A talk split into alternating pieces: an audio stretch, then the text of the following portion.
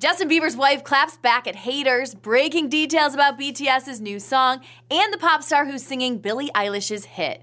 This is Billboard News Now, rounding out the top stories for Thursday, January 9th. Yeah, you got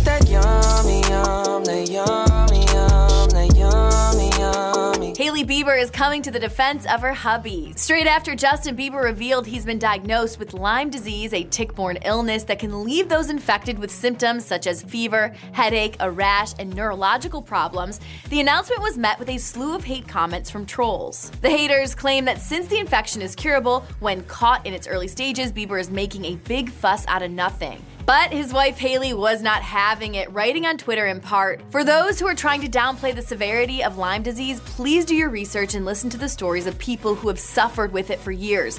Making fun of and belittling a disease you don't understand is never the way. Justin plans to release a 10 episode series on YouTube January 27th titled Justin Bieber Seasons, which he says will explain everything he's been battling and overcoming.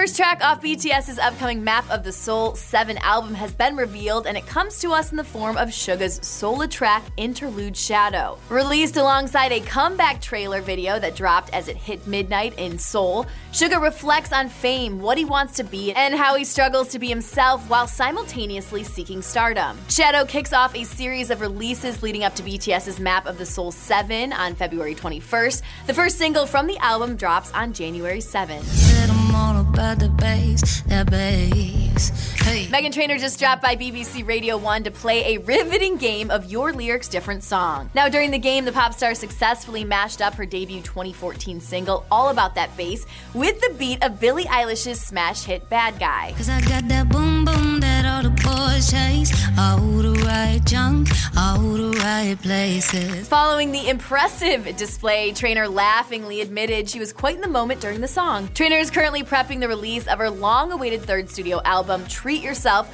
which is slated to be released January 31st. Now, for more on all these stories, be sure to head on over to Billboard.com and don't forget to review and subscribe to our podcast. For Billboard News Now, I'm Chelsea Briggs.